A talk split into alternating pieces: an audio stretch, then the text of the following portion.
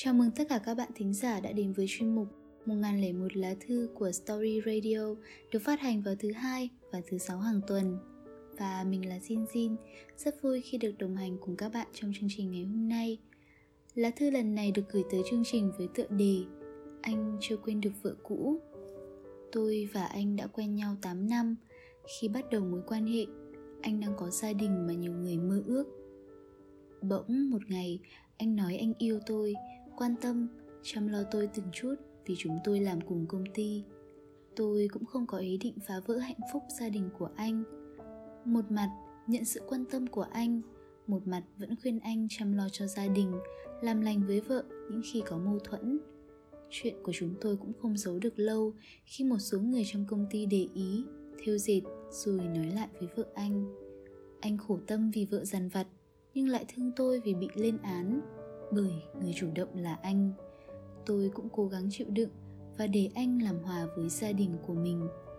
Không hiểu do việc biết chuyện của chúng tôi đã tạo cú sốc với vợ anh, hay vì có nguyên nhân nào nữa mà vợ anh bị trầm cảm, thể hoang tưởng, luôn có những ý nghĩ, hành động như đang giao tiếp với người cõi âm. Tôi cũng cố gắng nhờ bạn bè, người thân, tìm thầy, tìm cách giúp anh khắc phục tình trạng bệnh của vợ, nhưng chỉ thuyên giảm được một thời gian lại bị.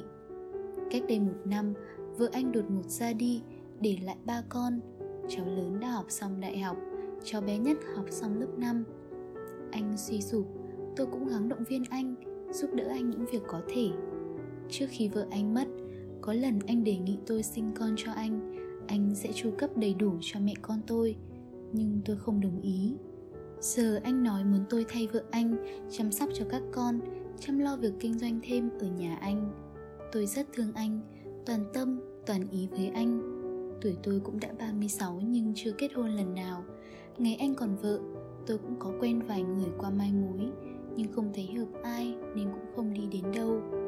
Hiện tại anh nói anh rất yêu tôi, nhưng muốn tôi chờ khi tắm rửa vợ anh xong mới có thể cưới tôi làm vợ.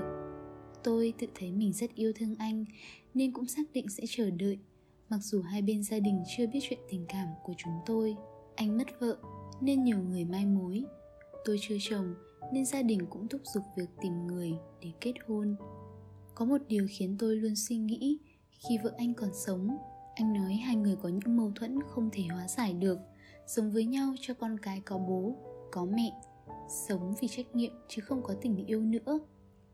Nhưng từ khi vợ anh mất, anh thường xuyên chia sẻ trên nhật ký chung Zalo của hai chúng tôi việc anh nhớ thương vợ, tủi thân khi thiếu vắng vợ, nói chuyện với tôi bất cứ chủ đề nào liên quan đến vợ.